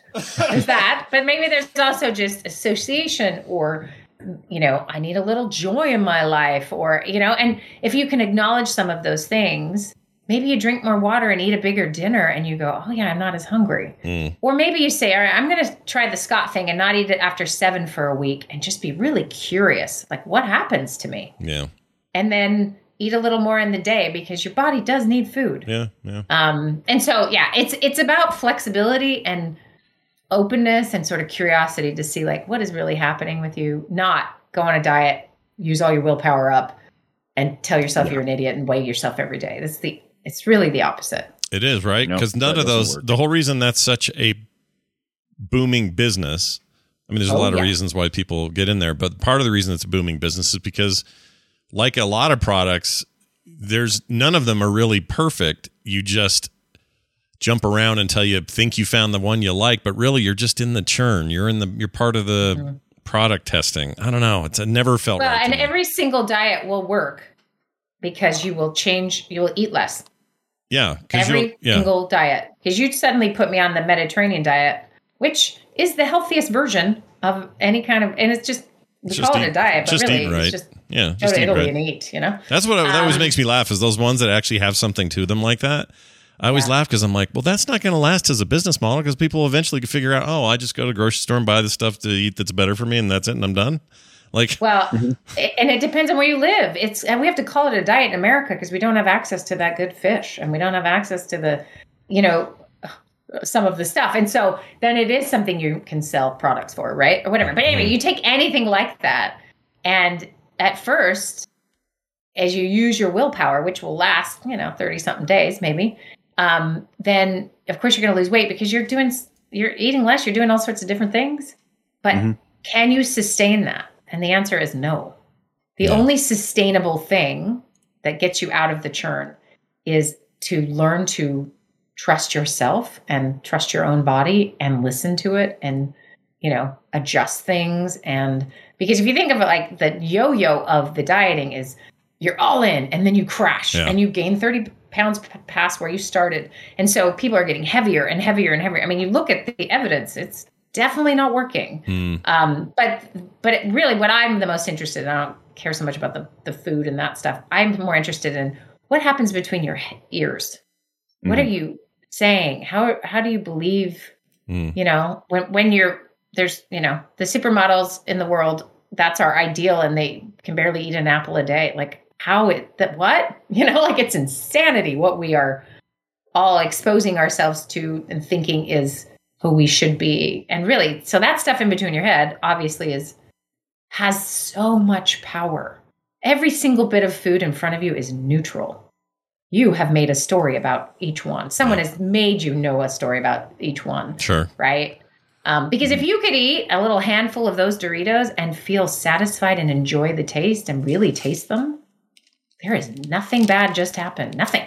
Well, Right? here's here's the fun bit. So I got right here. Uh, it's funny you bring up Doritos. I have a bag of salsa verde flavored burrito, bur- burritos, Doritos here. Burrito Doritos. Burrito Doritos. And as you can hear, we're down to the final, I don't know, 15% Right. of this bag. Okay. Um, I normally, like if I took a handful of these, put them in a little bowl or whatever, called that a serving, had it with lunch or something, great. No big deal. It's not a problem, whatever. The problem is when I bring a bag and leave it here. Yep. And before I know it, I just don't think it's right that I ate all of these. you know, even if it spread it way out, even if it was over a week's period, it's still a bag of these that I ate. Like I pushed this much Dorito through my body, and that's dumb. It's so dumb. And why? Because I I associate Doritos in a lot of ways to my youth and and good things happening as much as you do with red vines. To me, Doritos are it. Even mom's weird salad she used to make with Doritos in it. Like mm-hmm. I associate that with like Powell and fun with the family and road trips and all that stuff you mentioned earlier. That's Doritos for me. And you know, even though you smell like 12, 12 year old boy feet when you eat them, I love them. I love them, and I shouldn't love them. In fact, you know what? I'm going to do a hard thing right now. Final fifteen Oh wait, percent. stop! Before you do that, I'm I throwing want you to away. Take one out. Okay, all right. Take one out. Okay, I'm pulling one out. I can't see you, so everyone Oh. tell me if he's doing this. He's I'm- doing this, I promise Charlotte? I'm doing Okay. it. I promise. All right, I want you to take one out, and I want you to, I want you to smell it. Jeez. All right, you know what I'm going to do? I'm actually going to send you video. This won't be hard. Okay. Um, there, you should see Okay, me. I can see you now. Okay, so here I am. All right, Here's so I want my- you there. I can see you. Okay. Okay. So I want you to smell it, just Okay. like puff it a little bit. What does it smell Okay, like? Smells. I mean, it smells like somebody's old, some kid's socks in gym. Okay. Ugh. Okay. Now If I I- want you to think about how it was made. Uh, they okay. Uh, I don't actually know, but I bet it was a whole ton of corn all mushed into a paste and then flattened out and then banged out in little pieces by a giant robot machine that then pooped them out into what looks like triangles and covered in preservatives on its way out the door. I, I, I assume you know the, in- Yeah. the ingredients are here. It's not like it's. Let's see here. There's uh, hold on, corn, vegetable oil, uh, and then a bunch of names I don't want to read because they scare me. A Bunch of words. Yeah. Yeah. Okay. All right. So I want you to think about M- Mary Beth, who works in the factory that makes these. I don't know. She's she she runs something. She does a thing. Just Okay. like appreciate. Let's just take a second. Like, oh man, there are people bringing me this. All right, so Mary Beth in the in the big Frito or who makes the who's is Frito Lay? Is it? I don't know who makes these. I don't know who the company is anymore.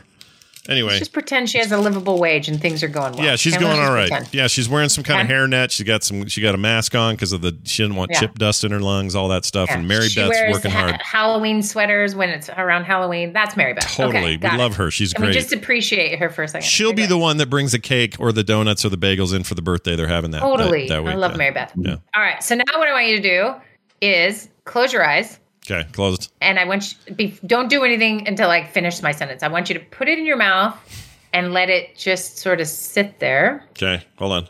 for So- about 30 seconds. Don't swallow. Stop yourself from swallowing. It doesn't have to be the Just- whole chip, just the a No, piece. no, no. Okay. Just a piece. Yeah. All right, here. So it's comfortable. Okay, go ahead. Don't do it. Don't swallow. Just let it sit on your tongue. I just want you to notice like what Mm. it tastes like. What does it do? Does it kind of get squishy and melt around? Ugh. Hmm Yeah, it's doing all that. Okay. So just resist the urge to to swallow it. Okay. Just Not even chewing taste. it. Can I chew it? you can chew a little. Okay. Should I do it on a microphone? Because people like it when Yeah, people eat on mics. People love that sound. Yeah. Yeah. ASMR Dorito from Mary Beth. Okay. All right. Now you can swallow it. Okay. Now open your eyes. Okay. So what what was that like to taste it like that? Weirdly unsatisfying. Right. Like Right. Because one of the powers of it is the crunch, right? yeah. Yeah. Okay. That's a good point. And no one wants a crunch- soggy Dorito. And the hustle. Yeah. So I want you to think about your great, great, great, great, great, great, great, great grandparents Mm. and how they had to survive. Okay. So when they could get food that had was calorically dense or full of energy, or you know, Yeah. specifically sweet things. So let's take a blueberry bush, right? Yeah. And you're you're you're pretty dang white, so they were probably north of uh, the Arctic line or something. So it was rare. It was Uh-huh. rare to see a blueberry bush. Yeah. So they would see a blueberry bush. Now imagine you're not going to see another one probably. So what would you do? um, you would work it, right? yeah, we you would, would- take as many as you could. Yeah, we get as many as we could. This is our last chance for the that for those rare berries up here in the Arctic line. Exactly. Yeah. And then what else would you be doing? You would be looking for the Yeti Yeah. or or some kind of animal that might be coming after you. So you need to have your eyes darting around while you are shoving food in your mouth. Yeah, because there's a survival mechanism there about Yeah. I need it first before. So guess what we're good at? Mm. Shoving food in our mouth while we're distracted. Mm, yeah. Okay. So what we just did with the Dorito is just slowed down one of your favorite foods. Yeah. thought about Mary Beth for a second, tasted the the slime that it actually is, and and so right now, do you want to eat the rest of the bag? No, I don't. I don't. I'm being honest, by the way. Nobody at home should assume I'm a plant for this or whatever. I really don't want the rest of that. Yeah. And here's the thing. And then another day you might want some too. That's fine. There is nothing wrong with your Doritos. Mm. This is not about the food is good or bad. It's about you you actually choose one or you choose to scarf something down while you're distracted. Like choosing what you eat versus absent-mindedly doing that. Like those are the different behaviors Yeah. and one just takes some effort in the moment. And so, you know, maybe So- you pick one meal or one bite where you just go, let me think about Mary Beth. Well, there's so much Yeah. like um what's the way of putting this? There's there's so much of our human evolution that is designed or tweaked by years and years, thousands of years, hundreds of millions of years, whatever of survival instinct based behavior and that's so Yeah. built into our monkey brains now that we Mhm. we now live in a time where we have figured out uh, more than ever a way to make sure as many people as possible can eat. We, we can do better but you know what i mean? Like there's there people starve less now than they've ever starved in the history of the planet. Um again i'm not diminishing those who still do. I know they exist. I'm not just want to make that clear before my email box fills up and it's stupid. Right. um but my point is like now that we figured that out, I have access to all the good foods I, I could eat and access to all the junk food I'd want. Like it's not a problem anymore of me having to look for that saber tooth tiger is about to eat my face. Mhm. I can just eat. Why is it that we can't flip that some of that stuff back quicker? I guess that's the way evolution works and the timeline's different, right? I mean, you know when sliced bread was invented? It's not long ago. No. What I mean is, like, this is so recent in terms of evolution that there's a reason none of us can handle it. yeah. right? I mean, take cell phones as a dopamine delivery system. I mean, that is 12 years old, 15 years old. Mhm. That's like nothing Yeah. right? And so it, yeah, we're not going to flip any switches. Uh, so don't worry about that. It'll be thousands of years from now. Okay. Um, but also, like, this is where hacking your brain a little bit can come in handy. So we also have this front part of our brain that developed afterwards, Yeah. which is like, hey, let's think this through. If I do this or this, you know, and so it isn't that. And and the truth is, we have studies on willpower, and this is what we know: people who seem to have the most willpower, seem the most disciplined, are no different from anyone else. Mm. The only difference is they don't have as many of the temptations in front of them. Wow. They don't put the bag of chips on their desk. Mhm. That's the difference right there. They just don't require, because guess what our brains also do? They're like, scan the scene. Where are the sources of food and enjoyment and sex and water? You know, whatever it is to keep us alive. That's what it's built to do. So you put your favorite, you know, bucket of red licorice on my desk.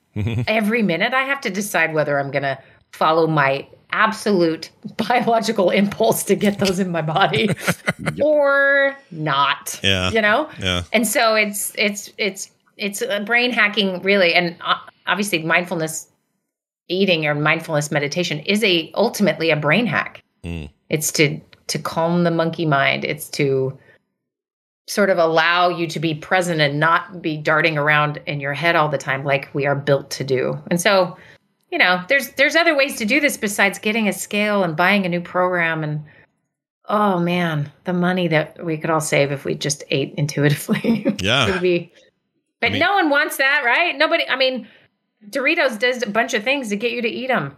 Yeah. Like if they just handed out those soggy little slabs, you wouldn't be eating them. Yeah. I mean, you're right. You're absolutely right. And I wouldn't. And now I don't think I want them anymore. Um, I don't know. I do love the description. It smells like, you know, a They middle school locker room. They reek. They're like corn nuts. They're the worst. They stink. Corn nuts is another good example of this. Like I could kill a bag of corn nuts. yeah. But what the am crunch, I, dude? What am I freaking eating there? Like what a night! I'm just, I'm I'm recklessly putting my teeth in danger every time I do it. uh, you you smell like a gym sock. You you Okay. you know. So tell me this. What's your what is a good memory around corn nuts? High school, hanging out with my friends, driving downtown, screwing around, Totally. freedom. Yeah. Yep. Freedom, like Yeah. no worries, right? Yeah. And you, you can get a new tooth. It's fine. Yeah, I mean, honestly, the, there have been times. Well, I learned this recently. Like, I'm I shouldn't eat anything that's you know like fruit snacks are bad for me. Why? Because I have a couple of crowns that will pop out when I eat gooey things. Yeah. So I'm supposed to just avoid those. And the only crown that never comes out is my gold one. As you know, gold stays forever and never has problems. It's amazing. Yeah. Um, we were meant to have gold in our mouth. It's crazy. They should have just. Our evolution should be we just grow golden teeth. That'd be amazing. But get on that. Yeah, I'll get right on that. But the uh, I ate some some fruit snacks because Van was over and they looked good, and I was like, well, I'll just eat this fruit snack. Boop! Out came a out came a crown. Oh my god. And I knew that was a risk, and I knew that it would that this would very like not just maybe happen, likely because that one crown's always just barely hanging on the way that it had to be made. It was just the best they could do. And I always know this, and most anything else I eat is going to be fine, but anything like that or a dot, I mean, dots are just asking for your whole face to pop out. They're the worst. Yeah, dot is that is the uh, dentist lobby that got dots out there. Yeah.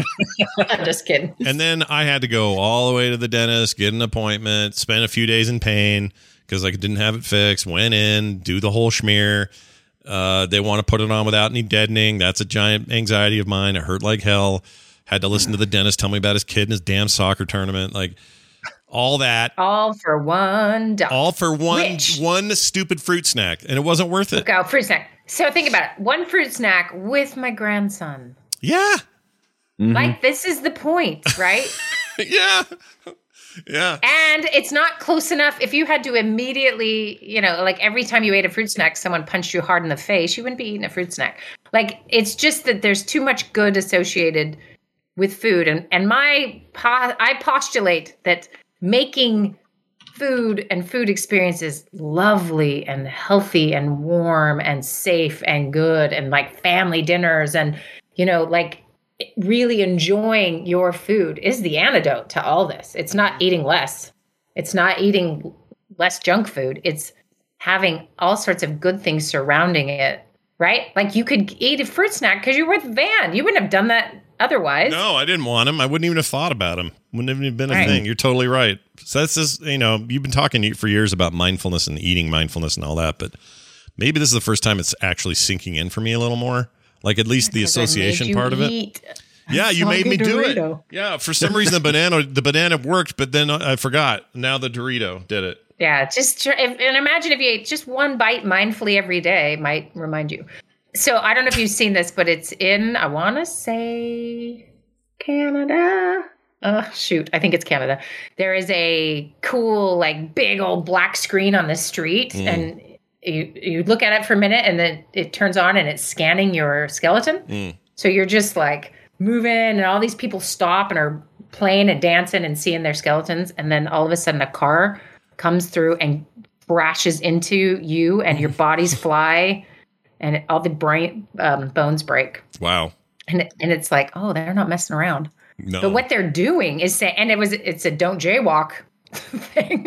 like don't jaywalk. It's not worth it. So they're showing you like in your la di da life and playing around and looking at your phone. And then they shock you into this is what could happen, right? Because humans don't learn quickly. we don't learn. We do, but we don't. Um, it has to be fairly immediate, and it has to be. Everyone's a little different, but usually visually, right? Um, or experientially. So you just tasted a soggy Dorito, and you had a shift, and that's kind of the power of, you know, doing something differently. Mhm. Um, so you know, try eating more emailer in the morning, and you know, go on a walk in the evening, and stop and ask yourself why you're feeling certain ways. See if that association it just needs to be broken. We we can break associations, um, but of course, have your snack foods when you want your snack foods. Mm-hmm. But if this is really problematic in your life, there is things you can do to shift and change. And as everyone gets older, all the things that used to work stop working. So Mhm. at some point, everyone will face this. You know. Yeah, you're all headed there, whether you like it or not. Yeah, some of you out there right now are going, I'm fine. I'm as skinny as a rail. I'm a big muscled man, and I'm running 10 miles a day, and I just ate a whole pizza in this conversation. It'll catch up to you. I promise. I promise. Because we were you. Travis and I were you. We were skinny dudes with like the.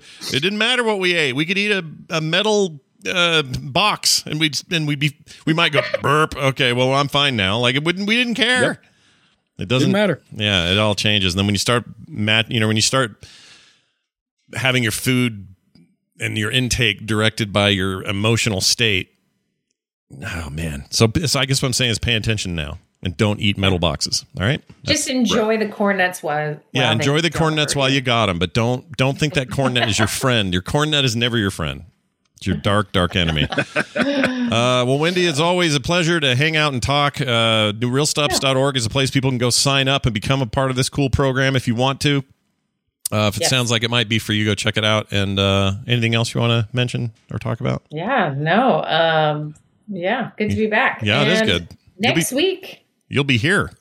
Next week I'll be traveling on Thursday, so I got to bail on that. But the week after, I'm I'm there. You're Do you want me in. Oh? I didn't realize you were here that long. I guess you're you got other family to see and stuff too as well. Yeah, yeah. we'll be there on Thursday. That's awesome. Uh, I'm looking forward to it. And all the kids and everybody. It's like the Yeah, whole everybody. Do you want to take a few of them, just like I might. permanently? Yeah, we might do. Uh, I don't know. I love I love hanging around my nephews and my niece. They're pretty great. Um, all right. Well, that's perfect. Uh, I look forward to seeing you then. Hopefully, it won't be too weird with that thing we're doing with mom and all that, but it should be fine. And uh, Great. yeah, I might eat We'll Doritos. report. Yeah, we'll, rec- we'll report on it. Let you know if it was any good and whether it drove us to eat red vines and Doritos. Uh, Wendy, have a fantastic rest of your week, and we'll see you soon. All right. Bye. Bye now. I'm gonna turn my video off in two places here. There we go. All righty. Uh, we have gotten to the part of the show where we're about done. I do want to remind folks at home, though, if you enjoyed today's program, it might be because of the good graces of our patrons because if they don't exist, we don't exist. And I mean that. It's how we pay the bills. Uh, we subsist upon your good graces. So please head on over to patreon.com slash TMS and uh, sign up today. There's plenty of reasons to do it. Just go read about them and you'll find out for yourself at patreon.com slash TMS. You get an ad-free experience, everyday bonus content, and weekly bonus shows. Except for this week because Brian's out of town. So there's that. Uh, but we did do a play date to make up for it last week, plus a regular PM. Anyway, long and the short of it, uh, it's a great way to support your show that you love so much. I want to thank Kristen Nicola, Stephen R. Smetzer, and Bendik Wilhelmsen, all being great uh, patrons of the show. Be like them. Sign up today. Patreon.com slash TMS. Oh, man, Travis, it's great having you on, dude. I'm really glad you were able to be here today. Uh, why don't you tell the fine folks at home some of the stuff you're doing and they can check out?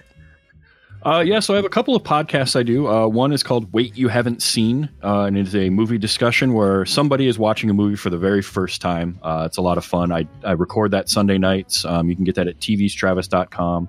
Uh, we mentioned the Highlander show earlier. I do that with Audie Norman, also a fellow member of the Tadpool. Mm-hmm. Um, we do that. Uh, that comes out on Thursdays at anchor.fm slash Let's Watch Highlander. And I'm also co host now of a horror movie podcast called Gore. Oh, this I heard own- about this. I'm excited about this show. Yeah. Yeah, Wicked Wicked Kitten. Uh, Monica hosts it, and uh, there's us, the Dreadlord, and Phelan, and we uh, we talk uh, horror movies. In fact, we're recording tonight. Uh, we're going to be talking about Leprechaun. That's going to be out in a couple of weeks. Oh, very nice. Yeah. So that's been that's been a lot of fun. I've seen some horror movies that I I had not seen before that I was very impressed with, and some that are Yeah, Boy, pretty rough. Yeah, I watched that It's, new. Um, uh, well, two things. One, I should say this. I watched that new um, Chainsaw Ma- Ch- Texas Chainsaw Massacre on Netflix, the new one. Mhm. There's some gnarly scenes in that thing. Holy Moses! That's I one have thing I heard. wanted to say. So you'll probably cover that on Gore at some point. The other thing I was going to say Oh, is, um, uh, now I forgot. It was really good. What was it? I totally had a cool thing to say. I was going to bring it up. Now I can't remember it. Meh, Can't remember. I don't remember. Why don't I remember? It doesn't matter. The important thing is Gore is a show, and you can listen to it, and, and horror movies are great. So go do that. What was I going to say? Absolutely. It's going to kill me that I remember this after the show. I really and had that cool- one you can Oh, you'll you'll remember it this afternoon, and I'll get a text from you. Yeah, that's fine. Um, that one is at anchor.fm slash gore podcast. Gore podcast. Go check it out. Yes, Core is on tonight, and I, I understand that Wicked Kitten got our name from, or got the name for Gore from Core. She told me that the other day, so I'm going to believe it, and uh, I sanction her her use of the of the spinoff name because Gore is its own word. You know, it doesn't have to be tied to anything, so it's great. Uh, yeah, Core tonight. Uh, don't forget to check that out. We got a lot to talk about, including I ended up getting Elden Ring after all. Uh, I installed it last night. I've not played it yet. I plan on getting some time in before tonight. Everyone knows my adv- adversarial relationship with most Souls likes. So if you want to hear what I think about that, and also the uh, the venerable John and Bo have been playing it a ton, so they'll have a lot to say about it. Uh, plus all the stories and news and stuff happening this week in gaming. So check it out. That's tonight at uh, five o'clock p.m. Mountain Time, right here at twitch.tv slash frogpants. For everything else, frogpants.com slash TMS. The morning stream at gmail.com is our email address. Keep those emails coming in. Now we'll get out of here with a song. Again, I don't know what it is. It'll just play. I don't know what We'll it is, man. out. I feel bad because I didn't plan on this, but it's okay. There'll be a, there'll be a song. You'll love it. That's all that matters in the end of the day. Or maybe you won't love it. I don't know. Send me your emails and let me know what you think. And Travis, once again, thanks for hanging out with me today, dude. I really appreciate it. Yeah, thanks for having me. I had a great time. Super fun. Uh, stick around, chat. We're going to do your titles in a minute and uh, hang them around for a little post show action. So uh, don't go anywhere. Here's your song. We'll see you guys on Monday. Brian will be back. We'll see you then.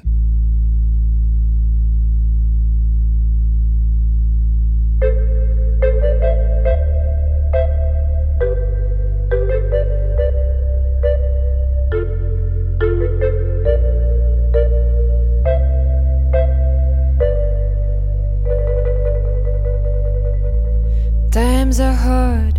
you're afraid to pay the fee.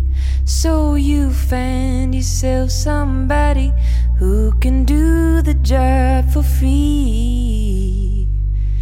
When you need a bit of loving, cause your man is out of town, that's the time you're getting me running, and you know I'll be